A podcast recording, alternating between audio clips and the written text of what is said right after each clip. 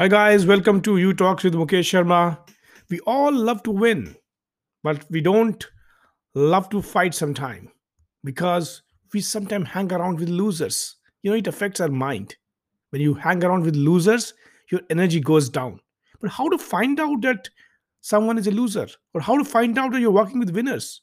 You know, the winners will always challenge you, and the losers will shy away from the challenges. They are all lazy people. They will not push you they will shy away from challenges and always settle for lower goals. So you have to get your butt up. You have to go and get it. They will never get excuses. The winners will never get excuses. They will always find alternative ways to go ahead and get the battle out. And you know, the best way, the best way to stop the lie is to find out the truth. And the truth can only come with the willpower and the discipline.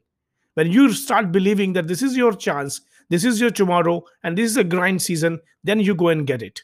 So don't hang around with losers. It affects your minds. Your energy goes down.